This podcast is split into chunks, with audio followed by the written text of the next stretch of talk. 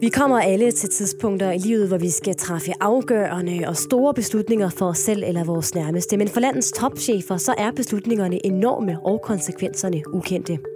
Her i beslutningen får jeg besøg af nogle af landets dygtigste CEOs, der fortæller om afgørende beslutninger, de har truffet for deres virksomhed, og reflekterer over dem. Om det så handler om fyringsrunder, frasalg eller forlitterklæringer. Du lytter til Beslutningen, en podcast fra Dansk Erhverv, og jeg hedder Anne Lavendt. Og i den her episode, der har jeg talt med CEO for Matas, Gregers Vedel Vedelsborg, og han har taget en virkelig hård beslutning på Matas vegne. For selvom mange af os kender Matas for god service og make-up-prøver ikke mindst, så valgte han at dreje hele forretningsgangen for at fokusere mere på websalget end nogensinde før. Jeg håber, du lytter med her i Beslutningen. Podcasten Beslutningen bliver i dag optaget på årsmødet hos Dansk Erhverv, men jeg kunne godt tænke mig at begynde et lidt andet sted, nemlig på et kontor i Allerød på en lidt kold novemberdag tilbage i 2017. På det tidspunkt var du, Gregers Hvidel Vedsborg, nemlig i gang med at pakke dine øh, ting ud som ny CEO for Matas. En kæde, som nok de fleste kvinder, inklusiv undertegnet, i hvert fald kender rigtig godt. Og på det kontor i Allerød, der skulle du siden træffe i hvert fald én vigtig beslutning for Matas. Og den beslutning kommer jeg tilbage til, for det er den, som den her podcast skal handle om. Men først, kan du ikke lige prøve kort at sætte os ind i, hvad det var for en virksomhed, du øh, overtog der tilbage i november 2017? Jo, det var en øh, meget veldrevet, ordentlig virksomhed, som alle i detailhandlen kiggede på med øh, respekt og beundring over den måde, som Matas igennem 70 år, øh, knap 70 år på det tidspunkt, havde udviklet sig fra selvstændige materialister til at gå sammen i en kæde gennem et øh, Først som en indkøbsforening, siden kapitalfondsejerskab, siden en børsnotering, og hele vejen igennem havde lykkes med at vokse og udvikle sig og tjene penge. Og havde en kultur, som mange kiggede på, som den, det, er en, det er en effektiv detailhandelsmaskine, måske noget af det bedste, man ser herhjemme. Og så samtidig så var det en virksomhed, som stod i en helt ny øh, virkelighed. Vi havde øh, fået konkurrence på en måde, som vi aldrig havde set før, fordi øh, normalt havde åbnet en masse butikker, så pludselig den her rolle med at være den eneste på gaden, som specialiserer sig i det her felt, den var væk. Og samtidig så kunne man se, at nettet begyndte at rykke på en måde, som det ikke havde gjort lige præcis inden for den sektor der. Så det var en sindssygt god, stærk virksomhed, som stod i en fuldstændig ny virkelighed, og hvor der var faktisk en enorm efterspørgsel efter forandring og fornyelse. Da du tiltrådte din stilling der øh, for halvandet års tid siden, var du allerede der klar over, hvilke slags beslutninger du blev nødt til at træffe på Matas vegne? Ja, altså ja, man laver altid en lille smule hjemmearbejde, både i, i forbindelse med sådan øh, en, en interviewproces øh, til jobbet, men også i, selvfølgelig i, øh, i ugerne og månederne op til jobbet, så, så tænkte jeg jo rigtig meget over, hvad er, det, hvad er det, vi skal trykke på for en speeder, hvad er det, hvor er det, vi måske skal, skal bremse op. Øh, så det havde jeg gjort mig rigtig mange tanker om. Selve beslutningen, beslutningen, som podcasten her øh, handler om i dag, Gringers, den handler om at øh, rykke hele Matas hovedfokus over på websalg frem for det fysiske salg i butikkerne. Kan du prøve at sætte øh, lytterne og mig lidt ind i, hvorfor det lige netop er den beslutning, der har været den største øh, i din tid som CEO for Matas? Og jeg tror faktisk, den, hvis jeg må nuancere den en smule, Endelig. så på den der første dag, der øh, fik jeg den tanke, at, at Matas har altid stået for det her med, at det gode råd gør forskellen, og der er sådan en faglighed, og så, så fik jeg den idé, at når vi nu har 1,6 millioner medlemmer, hvad med at skrive ud til dem og sige dybest set, hej, jeg er ny i Matas. Øh, I er jo vant til, at Matas kan give jer et råd. Kunne I ikke give mig et råd som ny direktør til, hvad jeg skulle hvordan skal jeg forny Matas på en måde, som er god for jer? Du skrev simpelthen ud til de mange medlemmer, I efterhånden skrev, har fået bygget op Jeg skrev ud til 1,6 millioner kvinder, som min kone sagde nogle gange undervejs, øh, da jeg lå og læste de her mail. Fået, tror jeg. øh, tænkte, nå okay, øh, hvad har du gang i? Øh, nu, nu, nu er det altså mig, eller de der mails der på et tidspunkt. Men, men det, der var sindssygt interessant ved de svar, vi fik tilbage, først og fremmest, det var jo ikke et spørgeskema, det var ikke sådan noget kryds af her og sådan noget. Det var en helt åben, helt åben spørgsmål. Og inden for en time, at jeg havde sendt den mail, så var der kommet tusindvis af svar tilbage, hvor folk havde sat sig ned, skrevet i nogle tilfælde en side lang øh, opfordring til, hvad der skulle ske og ikke skulle ske. Og helt centralt i det, der stod medarbejderne, og det forhold, der er mellem medarbejderne og kunderne, at, at man kan gå til Matas, man kan møde de medarbejdere, man kender, man kan få et råd om noget, man har brug for at få et råd. Altså, der, der var noget omkring det der, som man som ny ikke skulle pille ved. Samtidig så var det fuldstændig indlysende, fordi jeg har været igennem både i min medietid og i, i anden del af detaljhandlen, været igennem det her med, at hvis ikke man kommer med på digitaliseringsbølgen ret tidligt, så står man altså på perronen, og så er det virkelig, virkelig, virkelig, virkelig svært at blive nummer et, som jo er det, vi går og drømmer om. Så derfor den der dag, og, og den, den øh, beslutning, vi skulle træffe, det var jo dybest set, hvordan, hvordan bevæger vi os ind i den nye verden med enorm fart? Og hvordan skaber vi råd til det? Uden at give slip på det, der er vores DNA, og det kunderne holder af. Så det var egentlig dilemmaet, sådan at, at det var ikke at sige farvel til butikkerne, det var ikke at sige, nu glemmer vi butikkerne, og nu er det kun nettet, det handler om. Det, det kan man ikke, når, specielt ikke når mere end 90 øh, procent af ens omsætning ligger i butikkerne. Hvilke overvejelser gjorde du der på øh, det tidspunkt? Jeg, jeg tror, den før, i virkeligheden ikke mange, fordi øh, det at lykkes med at den rolle, vi har i den fysiske verden, hvis man kan sige det sådan med de fysiske butikker, nemlig at vi er kundernes første valg. Det var fuldstændig magtpålæggende, at vi gjorde alt det, der skulle til for os at få den position på nettet. Og det ikke var en eller anden, der kom ind fra højre, fra USA, eller fra Kina, eller fra et, øh, en, en garage et sted i Danmark, og tog det den du, position. Det var det, du tænkte ville ske? Ja, hvis ikke vi tog den. Altså, ja. det kommer til at ske. Kunderne får det, som de gerne vil have det. Hvis kunderne gerne vil handle skønhed, velvære på nettet, øh, jamen så får de det jo ligesom, at de gerne vil købe rejser på nettet og tøj på nettet og alt muligt andet. Så får de det sådan. Så hvis ikke det var os, der tog den position, så var det nogen andre. Og derfor helt væk med den der diskussion om, jamen hvis vi gør det, går det så ikke ud over vores butikker. Væk med den. Altså, sig til organisationen, ikke bare et lille hjørne af organisationen, hele organisationen, den her kamp om at blive nummer et på nettet, den skal vi vinde. Og hvordan turnerede du den rundt? Jeg tænker, du er også selv inde på det, at Matas brand er i høj grad, at man kan gå ned i butikkerne, man kender dem, der står bag disken og kan få et godt råd. Det her øh, kunde-ekspedient forhold. Hvordan turnerer du rundt i Matas som ny CEO? Mm. At prøv at høre, venner, nu skal vi øh, med det tog, der hedder øh, web, og det skal vi mm. gøre lige nu. Mm. Altså, jo vil i virkeligheden med at sige, at vi skal begge dele, og at vi jo et at det handler ikke bare om at flytte kunder fra butikken over til nettet. Det handler sådan set om, at hvis vi er rigtig gode, så kan vi jo være førstevalget, når folk har lyst til at handle i butikker, og vi kan være førstevalget, når folk har lyst til at handle på nettet. Og vi er jo ikke herover, hvordan folk ønsker at handle, og kunderne ønsker at handle. Og nogle gange, så har man brug for det gode råd og den gode samtale, og ligesom kunne sige, hvordan passer det her til min hovedtone? Øh, alle de ting, som man nu kommer i Matas for. Og andre gange, der har man egentlig bare brug for at købe noget på nettet, som kommer hjem til en, fordi man ikke har lige tid til, eller lyst til, eller hvad det nu kan være, øh, at piske ned i en butik efter det. Og selvfølgelig skal vi være førstevalget begge steder. Kan du prøve at komme lidt ind på, hvilke konkrete konsekvenser, øh, konsekvenser det havde hos Matas, da du ligesom meldte det her ud, at de skulle have ikke bare et hovedfokus, der lå på butikkerne, de skulle have to, og det andet skulle ligge på web? Jamen, først og fremmest var, var, var det jo en, en nem beslutning i den forstand, at alle kunne jo se, at det er den vej, detailhandlen går, og der var vel flere, der var bange for, om vi ikke nåede toget, end der var nervøse for, hvad der ville ske, hvis vi hoppede på, øh, på toget. Og meget konkret, så kan man sige, at det, det Matas, hvor jeg kom, der var en meget lille afdeling, der arbejdede med e-commerce og med nethandel.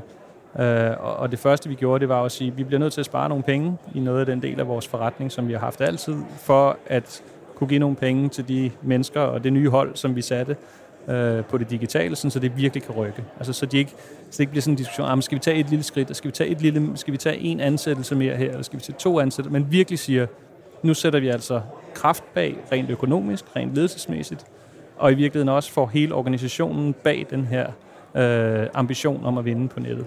Men det gik vel også ud over andre afdelinger af Matas, at I nu skiftet øh, hovedfokus og sat nogle ressourcer ind netop på det her område? Ja, kan du prøve at uddybe, øh, hvad, hvad der skete der? Jo, jo men det er... Øh, altså, jeg tror godt, folk forstår, eller det ved jeg, at, at, øh, at vores medarbejdere har rigtig god forståelse for, at vi skulle bruge mere kræfter på det, flere kræfter på det digitale. Og de fleste har jo også forståelse for, at, øh, at man stikker ikke bare hånden ned i lommen og finder de penge, de skal findes ved, at vi flytter rundt. Fordi holder vi bare fast i, at have de omkostninger, vi nu har i den konventionelle del af forretningen. I det tilfælde, den bliver mindre og mindre og mindre, og vores omkostninger er de samme, så, så ved alle jo godt, det, det holder ikke.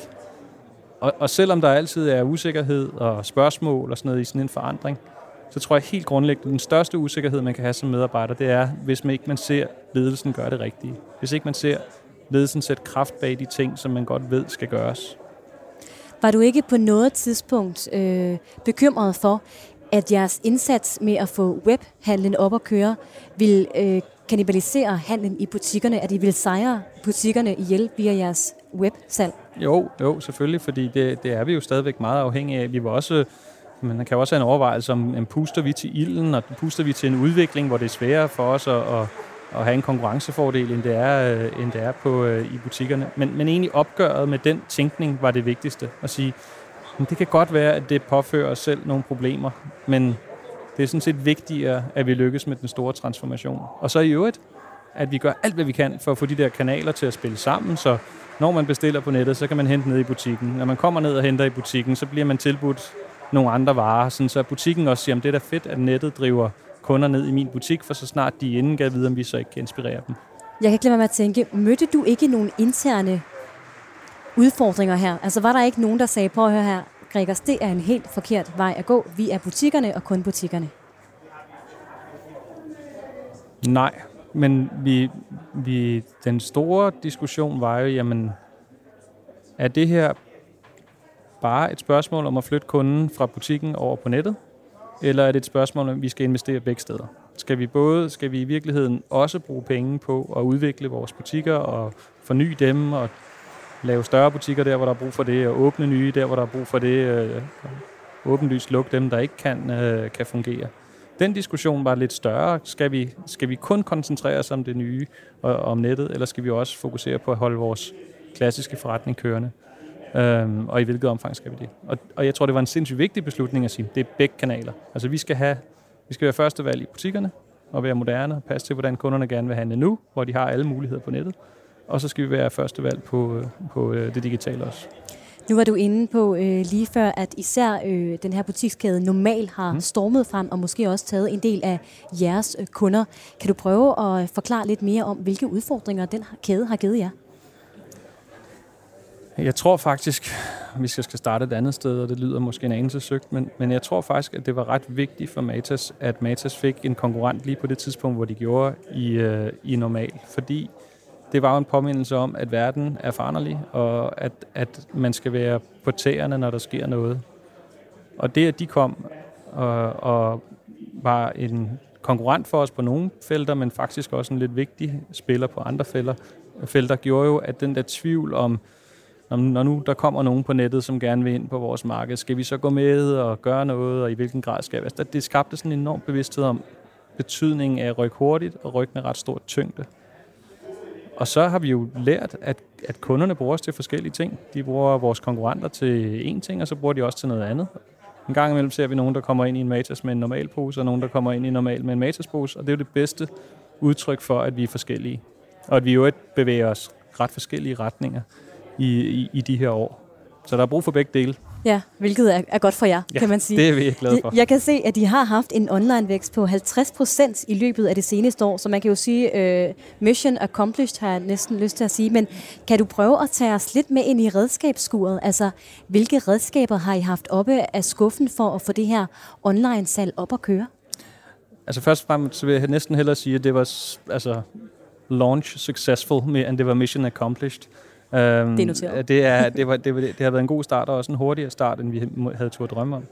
Ja. Øhm, og værktøjskassen er sådan set næsten alt, hvad der alt, alt, hvad man kan forestille sig at gøre fra det øjeblik, en kunde tænker på, at man vil handle på nettet. Er vi til stede på Google på den rigtige måde? Er vi til stede på de sociale medier på den rigtige måde? Øh, får vi øh, tiltrukket kunderne til vores øh, egne platform, når de kommer derind? Er de nemme at handle i? Kan man finde varerne? Er de velbeskrevet? Bliver man fristet af andre ting? Er det nemt at tjekke ud? Er det nemt at vælge, hvordan man vil have leveret? Og ikke mindst, får man sin vare rimelig hurtigt, please? Fordi det vil kunderne jo gerne have nu ja, her. Ikke? Ja. Så det her med at sige, prøv at vi skal jo hen et sted, hvor varen kommer næste dag, og vi skal faktisk også eksperimentere med samme dags levering, øh, som nogle eksempler.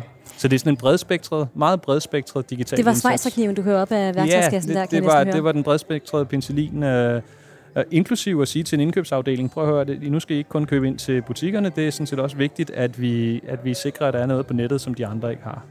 Nu kører det godt øh, lige nu for, øh, for begge sider af de her to øh, veje, I har satset på. Men, men i sidste ende, frygter du så for butikkernes fremtid med den udvikling, vi ser? Altså, der kommer mere og mere salg på nettet? Nej, jeg, jeg ved ikke, om jeg frygter for det. Jeg tror, der kommer til at ske forandringer. Jeg tror, over tid kommer der til at være færre butikker. Øh, men til gengæld, så kan vi måske i de byer, hvor vi har to mindre butikker, der kan vi så måske lave en butik, der er større og tilbyder byen et større udvalg. Øh, så, så jeg er ikke... Øh, jeg, er da, jeg er da, tror jeg, som alle detailhandlere optaget af, jamen, hvordan, hvordan ser den her udvikling ud, og det her udviklingstempo ud? Er det noget, der kommer som et lyn fra en klar himmel en dag, og så har vi problemer i masser af butikkerne, eller er det en, en udvikling, vi kan styre? Og vi tror jo meget på, at det er en udvikling, vi kan styre, og vi kan nå at tilpasse os både vores butiksnet, vores butikskoncept, øh, til den udvikling, der kommer. Det er jo ikke sådan en undergangshistorie om, at alle butikkerne de bare sælger mindre og mindre. Vi har masser af butikker, der sælger mere, end de gjorde sidste år, og mere, end de gjorde året før. Butikker, der ligger rigtigt, har det rigtige sortiment, har en dygtig lokal ledelse, de kan faktisk klare sig rigtig godt op mod et netsalg. Ingen problemer i det. Jeg kan se, at øh, nu talte vi jo om, at øh, der var et online vækstsalg på 50 procent, hvilket vil sige, at du formentlig ikke fortryder den her beslutning, du har taget om at, om at sætte fokus på nettet også. Men når du nu kigger tilbage, er der så noget i den proces, du gerne ville have gjort anderledes? Ja, det er der. Øhm, vi, vi skulle have været mere opmærksomme på, at det måske kunne gå enormt hurtigt med det her. Vi, vi tog næsten ikke selv tro på, hvor hurtigt vi kunne flytte nålen på det digitale område. Og det gjorde vi på et tidspunkt stødt ind i, at vi simpelthen ikke havde kapacitet til at følge med i, øh, i den efterspørgsel, der var på nettet. Og, og øh, øh der, der tror jeg, at vi skulle have sådan sagt til os selv, hvad nu hvis det her virkelig stikker af? Hvad skal vi så gøre, du ved, samtidig med, at vi træffer beslutninger om at trykke på knappen? Hvad skal vi så gøre for at være klar om et år, hvis det så virkelig viser sig, at det vokser? Ikke? Så der, der havde vi sådan lidt, lidt growing pains, som det ville jeg da gerne have kunne gætte mig frem til. Og hvilke, hvilke konkrete udfordringer skabte det hos jer? Jamen, det er, det, det, når man har en Black Friday, som bliver øh, den, den største handelsdag i Matas samlede 70-årige historie, så nogle gange så kan man ikke øh, leve op til sine løfter om at levere lige næste dag og sådan noget. Og det, det kunne, man, kunne man have forudset det, det ved jeg ikke, men, men det er i hvert fald sådan en ting, hvor man siger, at vi skal jo vi skal evne at lave en forretning, som også på de helt store handelsdage øh, øh, leverer en god øh, kundoplevelse.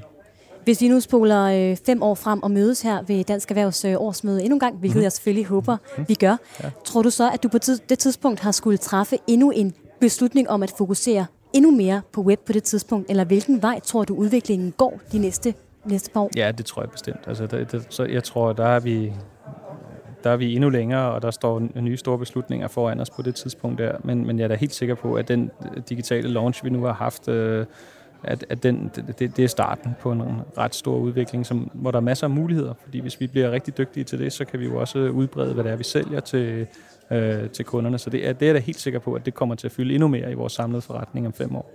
Det glæder jeg mig til at høre mere om, når vi forhåbentlig øh, ses igen om øh, fem år i hvert fald. Gregers Ved Lidsborg, CEO hos øh, Matas. Du skal have tusind tak, fordi du var med her. Super. Tak skal du have. Tak for at komme. This podcast is produced by Bauer Media.